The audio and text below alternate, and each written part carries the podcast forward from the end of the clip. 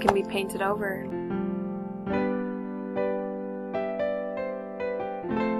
It can be painted over. It can be painted over. Yes. Oh, So easy.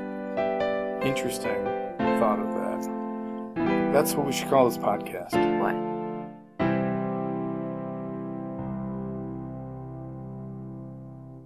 I think we almost had to do, read it one more time. though. Okay, I'm so going. You take that round. Okay.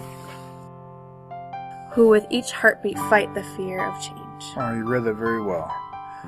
I really the only line that sticks out for me is the last, one. line. I know yeah. me too. I Like, know. It kind of go. It's ki- to me, it's almost gobbledygook. yeah. Summer, I wish there was some yeah. kind of background somewhere. on Yes, here, a little so. Garrison Keeler We should- action. I know. Yeah. Should go back and find a different one. Yeah. Well, and, and it was good. Yeah. It just doesn't always hit the spot. Yeah. So, All um, right. Forget contingencies from weather and wind. My Helen's head was shaved. Her slender neck, dark shoulders, that was half or less her most convincing argument. I want to eat a grapefruit. Now. yes. But then I don't now Yeah, at it's the like, end. um, Werewolf on the Moon, The Halls. um, don't do that one. Yeah, let's go for it. Ooh. Okay, let's see.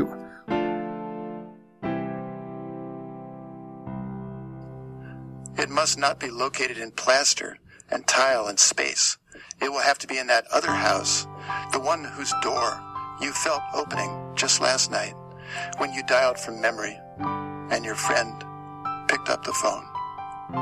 I love this poem. Yeah, that was really good. That's cool.